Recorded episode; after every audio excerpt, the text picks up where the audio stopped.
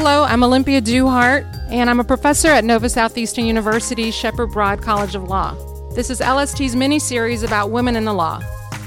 Today we're recording in Greensboro, North Carolina at Elon University School of Law. We're moderating a roundtable discussion about how women lawyers are portrayed on screen and by journalists. Now we're going to meet our participants. Hi, I'm Naeemah Clark. I'm an associate professor in the School of Communications at Elon University. Hi, I'm Jerry Chapman. I'm an immigration lawyer and have practiced immigration law for about 30 years here in Greensboro. Hi, I'm Heather Scavone. I'm on the faculty at Elon Law School and direct the Humanitarian Immigration Law Clinic here. I'm Jennifer Hoverstad, an Elon Law alum and uh, attorney and marketing professional in Raleigh. I'm Doug Tao. I'm a patent attorney at MacCord Mason here in Greensboro, North Carolina. I'm Robin Hudson. I'm an associate justice on the Supreme Court of North Carolina. And I am Kyle McEntee, the executive director of Law School Transparency and a producer for this show. After you've heard the podcast, you recognize that some commentators use provocative terms in describing women litigators. What would you think if you heard opposing counsel described by some of these terms? I found the terms offensive. Um, apparently, there's this feeling that women can be called anything and we're just supposed to deal with it. Um, and so I, I thought that to call a woman a litigatrix sounds it sounds cruel and it sounds dismissive and i'm thinking lawyers have gone to school for a long time and have worked very hard and to be minimized to what almost sounds like a dominant sexual being it was it was wildly inappropriate. Every time i listened to the episode i, I thought that i would be more jaded by the intro of it and hearing litigatrix and it it continued to give me the creepy crawlies which just just like you said very sexual reference um, something that you know in my mind was certainly nothing that i would compare myself as a litigator or my female colleagues. The phrase uh, when they describe litigatrix as a woman who's trying to bring pain to men you know, as a former litigator, I was trying to get along with my male colleagues and I was trying to make sure that um, certainly as a woman, we, we have other things that we probably internally feel like we're trying to overcome, but at no point was I trying to bring pain towards men I was working with. Like I wanted us all to work together to come to solutions. So um, I found that incredibly degrading, and um, certainly uh, would have hoped that that is not the actual case with women litigators. I think one thing that struck me was just with the specific vocabulary word, you have a gender neutral term. You don't need to add the ix on the end of it, right? You can just be a litigator. You have this fully functioning, sufficient gender neutral word. Why would you need to create this this other word and use it? And I completely agree with everything that has been said so far about the term. I was immediately offended, and it made me wonder where it came from having been a litigator for 25 years, I'd never heard that term until I listened to this podcast because we have a perfectly functioning word that has worked well and doesn't have all the sexual overtones and offensive aspects to it that we just don't need. I'm actually going to pick on someone now, someone who's litigation experience. So, uh, Doug, I want you to imagine that you have a case coming up before the Supreme Court or another court. Uh, you hear that the judge is a judicial diva. What are you going to think about that person? I mean, honestly, I could put two and two together. On one hand, I know what a diva is on the when someone regularly uses the term diva to describe someone on the street. You know, someone who's uptight, you know, has to have things a particular way, may have a certain look associated with her. Uh, going into a courtroom, hearing a judicial diva, I suppose I would expect the judge to run the courtroom in a certain way and uh, I don't know, just very uptight, very very uptight. So Justice Hudson, someone describes you as a judicial diva. How do you feel? Well, I would be offended by the term for one thing. Um, and I'm not even sure exactly what that would mean because any judge who's taken an oath and is doing their job is going to be trying to figure out what's the fair solution to the case. And I'm not sure how being a diva of any kind would, would apply in that situation since most judges in, in the U.S. are elected, there's some accountability built in. And if somebody is known as a quote diva, I'm not sure that that would translate to good service on the bench. But there also is this feeling that, you know, when you say the word diva, you think of someone who is in charge. And I would think the word justice would mean in charge. And so to add the diva is akin to saying bitch. And I think that that is that's the offensive part because justices are supposed to be in charge of their courtrooms. That's how that's why they're the justices. But to then add the diva part is then to demean on a different level. My first reaction was to wonder who used the term and whether there were some sour grapes. Did somebody get trashed in court because they weren't prepared or they just took the wrong position or didn't have a, a proper argument to present to the court and decided to take it out on the judge by using that sort of a demeaning term? Well, the other thing that occurred to me is that when you hear the term t- diva, a lot of times it's used to somebody who's in entertainment. And you don't usually think of judges as being in the entertainment business. That's not our job. I, so I can vouch and, for that. But I, but I think you're probably right that usually when judges are labeled by derogatory terms, it's because somebody had a bad experience in that courtroom. And so they'll come up with whatever kind of term. What I'm getting from the panel is a consensus is that these extra terms used to describe when we already have neutral terms for them are negative and not received positively and offensive. And unnecessary. And unnecessary. Let's move from some of the more provocative terms to the treatment of women lawyers in the media, specifically Kathy Ruemmler. Were you surprised that the Washington Post decided to focus on the shoe collection of a woman who had achieved the very high post of being White House counsel? I can't believe they would waste space in a in a well known publication like that on that issue. I mean, I, I really would like to see that article. I, I cannot believe that it was ninety nine percent, or that was the sense I got. So you know, dominating on that issue, it just seems crazy. So in the first story, they mentioned it on one or two lines, and then the subsequent day, there was an entire story devoted to it, which was pretty shocking, I think, to a lot of people. It was heavily criticized. Jerry, you said you couldn't believe it. What do you think is dangerous about that treatment? Well, it's demeaning. It, it doesn't recognize a person's qualifications. As the podcast said, no one would ever do a story on how many belts and what kind of belts a male lawyer had.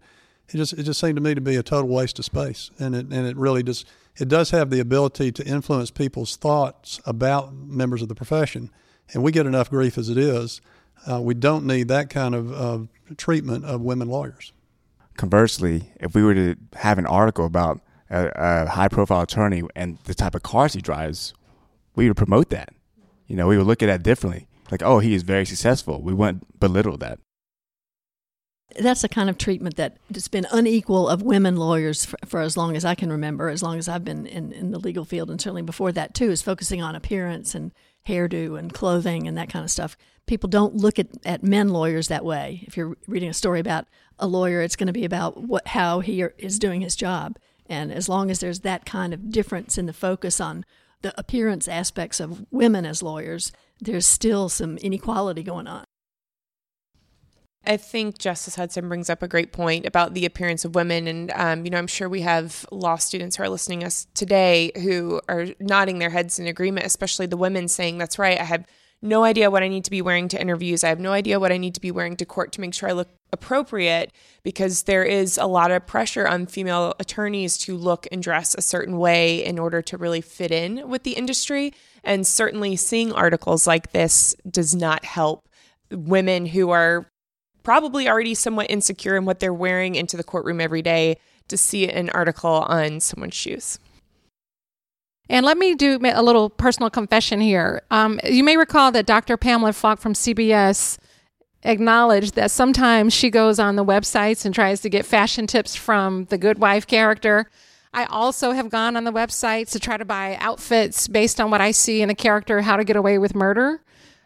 But that sort of opens the door for us to consider whether there's something, even though we recognize that there are dangers to really zeroing in on appearance, is there a subset of women who emulate these portrayals to some extent in the media? And is there anything wrong with that? There was research done, uh, I'm going to say early 2000s, about students who wanted to go into public relations professions because of characters they saw on television. Largely at the time, it was Melrose Place and Ally McBeal, um, who's a lawyer, but they were looking at the clothing and and then when you actually watch those shows and see how short the skirts were there's no attorney who is wearing that to court. But certainly those students were saying that they liked the style of the people on those shows and wanted to be in those professions because of it. And, you know, certainly Olivia Pope has a clothing collection available at the Limited, which is affordable. Sometimes she will wear one of those outfits on the show, not often. Heather, you're a professor. Do you have any experience with students who maybe don't know how to dress and maybe look to media or look to television or movies to figure out what they should be wearing as future lawyers? Well, I have to say, as we were just discussing Olivia Pope, I was thinking about the kind of disconnect between her apparent very expensive wardrobe uh, and the fact that she never gets paid by her clients.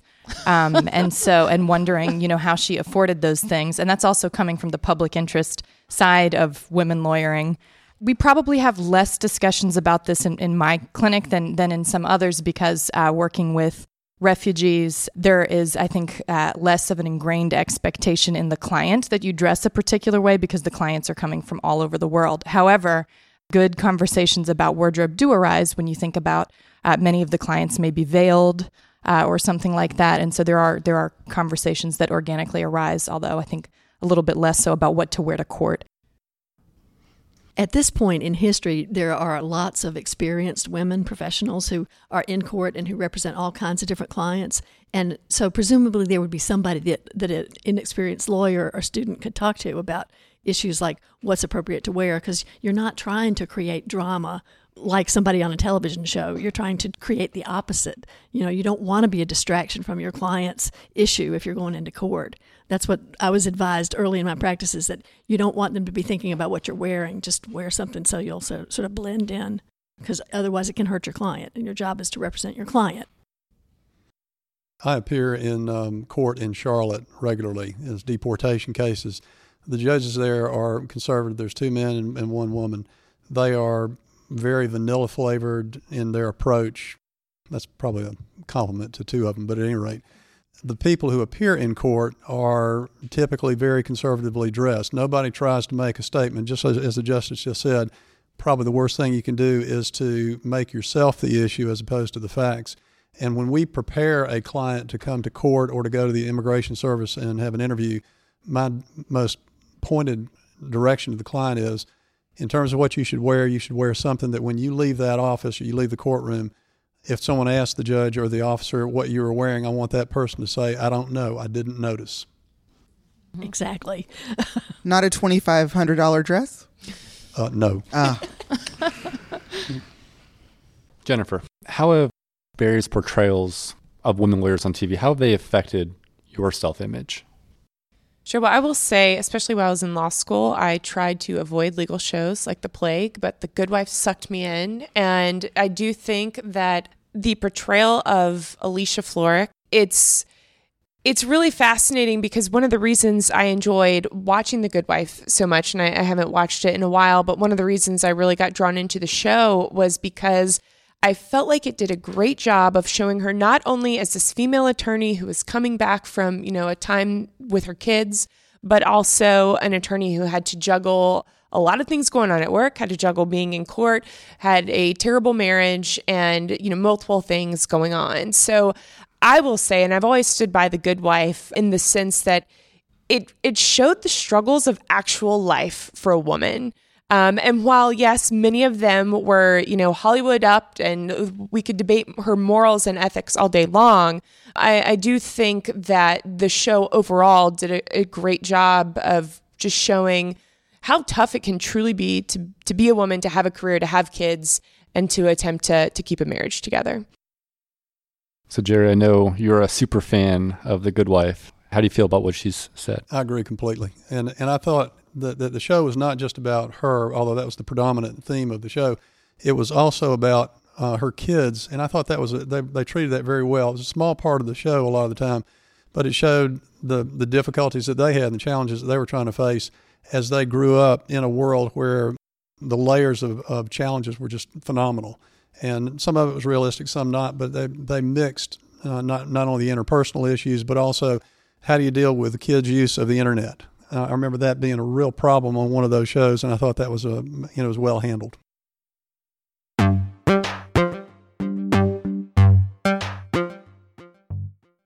I'm Luke Bierman, the Dean of Elon University School of Law. Support for this podcast is provided by Elon Law, the preeminent school for engaged and experiential learning in law. Elon Law offers transformational professional preparation with the only required full time residency and practice for academic credit. Learn more at law.elon.edu.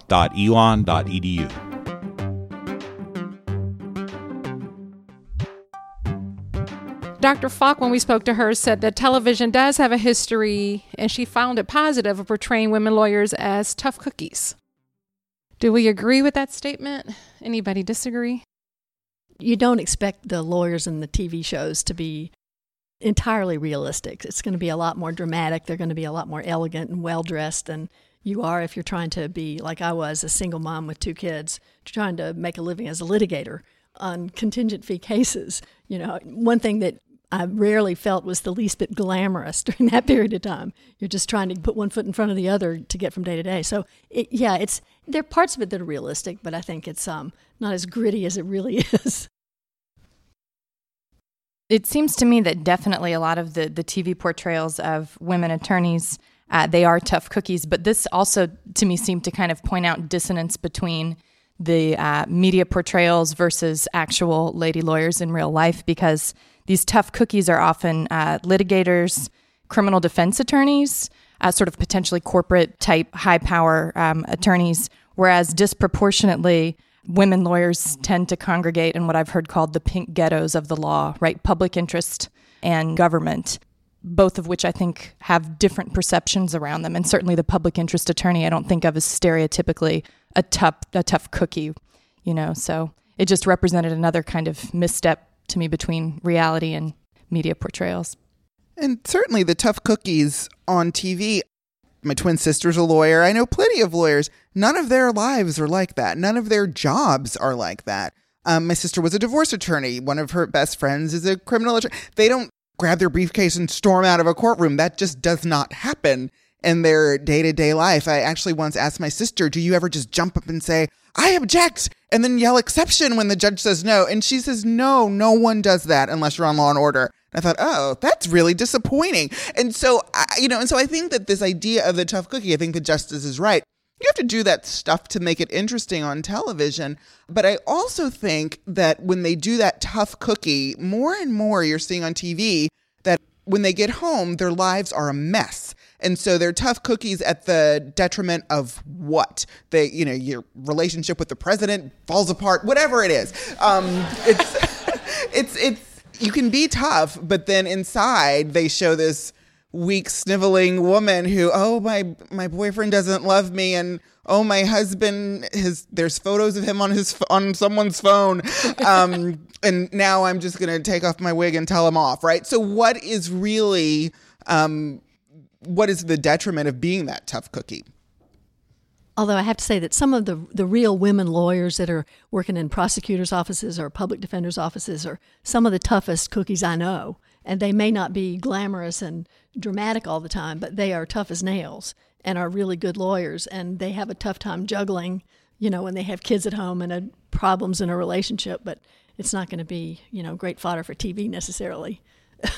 But I also love what you said, Naeemah, um, discussing Viola Davis's character on How to Get Away with Murder is that there they did portray yes a woman's life was completely broken. But one of the things that i loved and i thought of it when i was listening to the podcast is that she is very protective over the things that mean something to her. And there's a lot to say. Again we could debate decisions that she makes throughout the show but there's a lot to say about that, where not only is she the tough cookie and she breaks down sometimes, but she also recognizes there's a group of people around her that she feels like she's responsible for protecting, which I think a lot of women can certainly relate to. So it's, um, there, there's small nuances, and certainly maybe not everyone would pick up the nuances uh, if they're just enjoying the show for pure entertainment value. But there are those small things there where I think a lot of women can relate.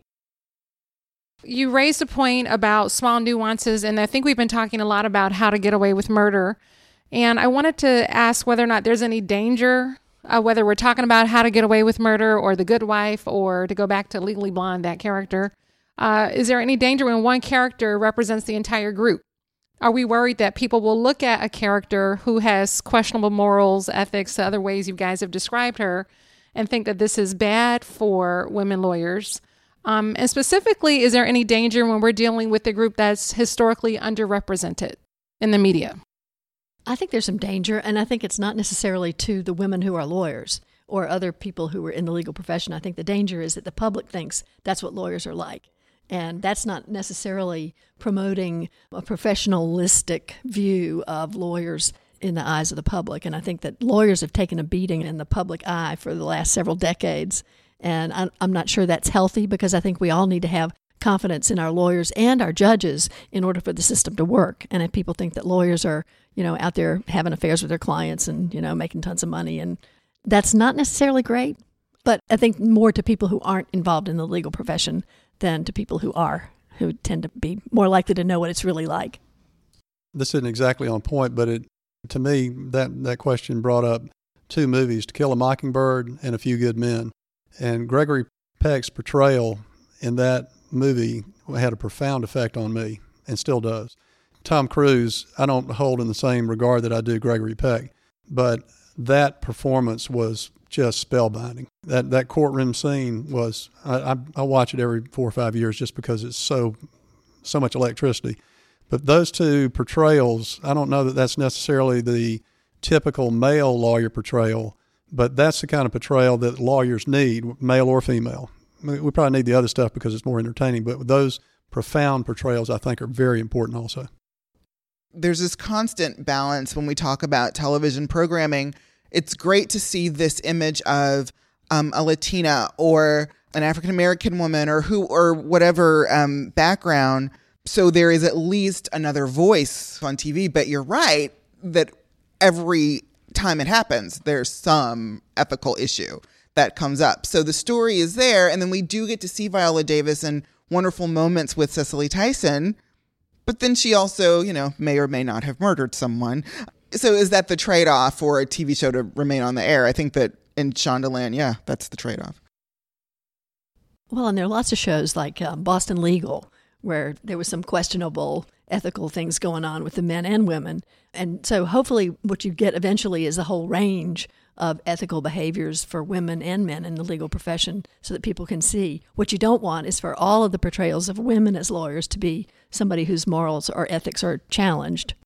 You'd like them to be fully portrayed the way that we are in real life. Can anyone name a woman lawyer on TV or movies that is portrayed as an ethical attorney?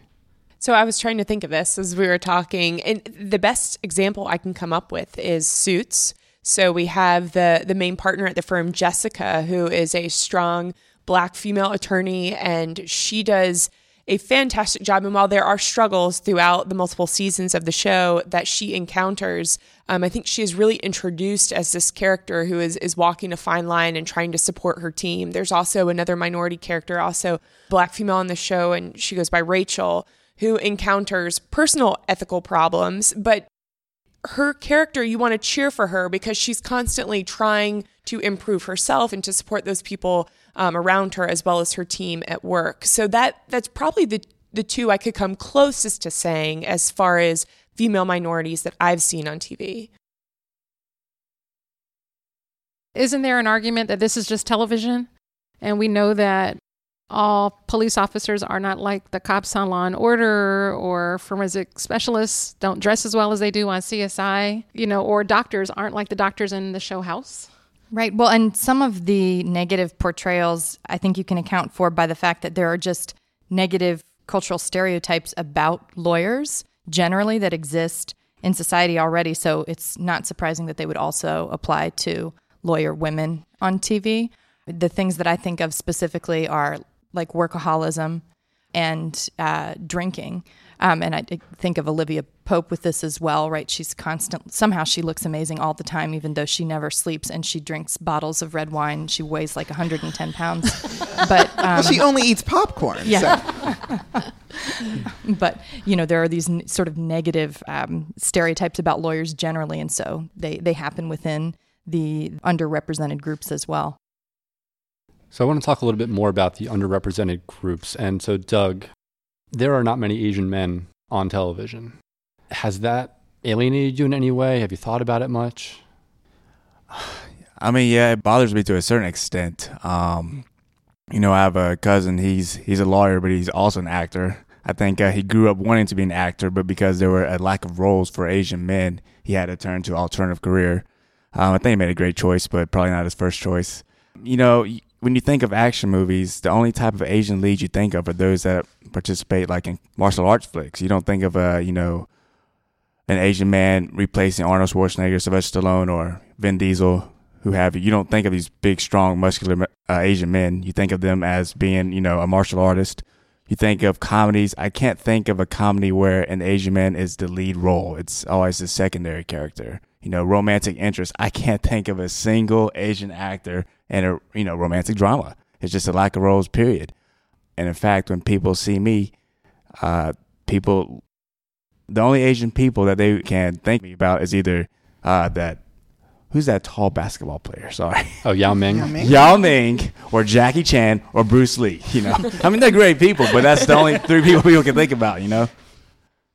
So yeah, there's a there's a complete lack of uh, I guess Asian role models besides great martial artists and a tall basketball player. Television is built on patterns and they're built on what works. And so, you know, if you look at what Shonda Rhimes has done by bringing many diverse people in ensemble casts, she she has tried to change the landscape of TV to make it actually more realistic to what our worlds look like. Uh, and so, in some cases, if you look at the shows that have been put on the air since Grey's and Scandal started to become really popular, there are more diverse casts if they're ensemble casts. But you're exactly right. Like, if there's a show where there's one lead, it's typically a white male. That said, if you look at and ABC is a great example because they've really taken a lead in trying to have comedies about diverse families. And so there is Blackish, there is Off the Boat, which um, gets some mixed reviews, but the show in some ways is very, very sweet and um, and has its moments. And because of the success of those two shows, other networks are trying to do diverse family sitcoms as well. Again, it's not going to be a romantic lead, but at least there's some effort because, again, there's an audience that's just not people of color, but there's a wide audience watching these family shows. It seems like it takes the studios a while to catch up. Yes. With the diversification of the population. mm-hmm. And it's all tied to money. And so if if there's money for Scandal or for Quantico, then maybe there'll be another Asian woman leading a show. Well, you've got Lucy Liu and as Watson in Elementary, right? Mm-hmm. so, what kind of responsibilities do these show producers have to go beyond the money because media is such a powerful socializer? It's hard to go beyond the money in television, right? That's how you get your shows. Um, obviously online there's a platform you can create content, but that's not quite the same. So, you know, Shonda's in a different field. Obviously, Shonda can do whatever she wants and she will get a show and she'll have a whole night of TV. But other producers, for example, the producer of a show called Power on Starz, the producer of that show actually has said that, you know, she just wants to tell good stories. And so she has as many different people in the room as possible. And you know, if the cast is diverse, the cast is diverse, but her job is just to tell good stories. And obviously their their job is to make money for the for whoever they're working for. But it seems like that to an extent that it can be driven by the population as it gets more and more diverse. You know, like you had that backlash from the Oscars. The Oscars so white, social media went nuts and put some pressure on the Academy to do some more noticing of the diversity of the population. And so it can kind of bubble up, I think. So I think one interesting point here with the focus on the economics is that we're giving them a pass because money drives the business, but money also drives the business of law.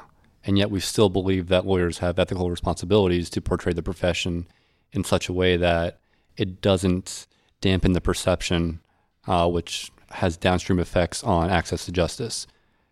Is there not room for some of that responsibility here? I mean, I think you've identified one of the kind of unique things about the legal profession, though, that it is self policing, and television doesn't have that as a requirement of its profession. I think that's, you know, that's bad for all of us out in TV land, but it is one of the unique features of lawyering, right? But the thing about television is that the landscape's going to be changing over the next 20 years. I mean, we already see on Apple TV that there's a Periscope app so you can watch anyone live streaming showing their daily life. And perhaps some of this, while, yeah, we can give the producers a pass, money does talk in Hollywood, and that's certainly something that those of us at this table can't control. What we can start doing is actually showing what the profession looks like. So, through multiple mediums, whether it's Periscope, Facebook Live, um, all these live streaming channels, as, as well as social media, perhaps it becomes our responsibility to show people what it actually looks like and to make them interested um, in more of the reality of the profession versus what's portrayed on TV. So I guess we'll be looking for Real Housewives of the Courtroom or some version of that. why? Why not? You know, it's. Uh, I mean, assuming obviously something like that could very well be very scripted, but it's it's really our responsibility to show what it's like living that day to day. Whether they're dysfunctional or complicated or complex, when we interviewed a screenwriter for How to Get Away with Murder, uh, she sort of asserted that people can identify more with very complex characters. Do you guys agree with that statement? That we like to see people who are kind of messy and juggling all of these multiple responsibilities? I think people like to see characters that they think are real, that sort of seem to ring true, and uh, real people are complicated. So that would make sense to me. And then the question is though, why don't the male attorneys, why are they, you know, able to play the field and they're not constantly failing in their romantic relationships and they're able to be interesting without having that dysfunction in their personal relationships? I think I'm an outlier here. I kind of as that guy who grew up in the 90s watching those family sitcoms where everything is so simple and clean and all problems were resolved before the end of the episode. I have a hard time, you know, connecting with the protagonists today. They always have some issues or they do just they just make dumb decisions that for some reason carry on with me and I cannot root for them for the entire series. Usually my favorite character in the show is like some secondary person It's not, you know, has done nothing wrong because they don't get any airtime. I, I, would follow up Heather's comment. I remember on L.A. Law, the the uh, character, whose name was Arnie. He was playing the field, but he was a disaster. All of those relationships ended with him going down in flames. So maybe he's the exception that proves the general rule. I do think that good character examples, if you will, of lawyers is our responsibility, and it can be I don't you know the technology that you mentioned a second ago. I've never heard of some of that stuff. But I, I, think that what we're doing right here, I would hope, is a positive comment or example to the people who are, are watching today and maybe listening. But our, our ability to speak in public, uh, whether by invitation or we just create some event that we're going to you know use as a as a sounding board for whatever we seem to be interested in, can be a very positive example to the public as to what lawyers not just do in the courtroom, but how how you think and what what impact you have on society. And we have power that you know we never had before. You know, you used to have to write a letter to the network and hope that Brandon Tartikoff at NBC would see it. But now you know there's social media, and you can send a tweet to Shonda and she will write back. She often doesn't care what you think, but you, she'll write back. Um, and so I encourage my students, I encourage anyone who is ever listening to me when I talk about media representations to use social media and let people know about the stories they're telling.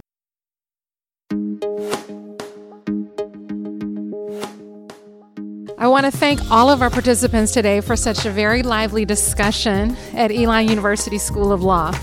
Next week, we'll be discussing the leaky pipeline. I'm Olympia Duhart. This episode was produced by Kyle McEntee, theme music by Brad Kemp. Thank you to Kimber Russell, Marissa Olson, Ashley Milne-Tite, Karen Ulrich, Stacy, and Susan Poser for all that you do for us. Women in the Law is a production of Law School Transparency. To learn more about LST, visit lawschooltransparency.com. To learn more about this mini-series, visit lstradio.com slash women.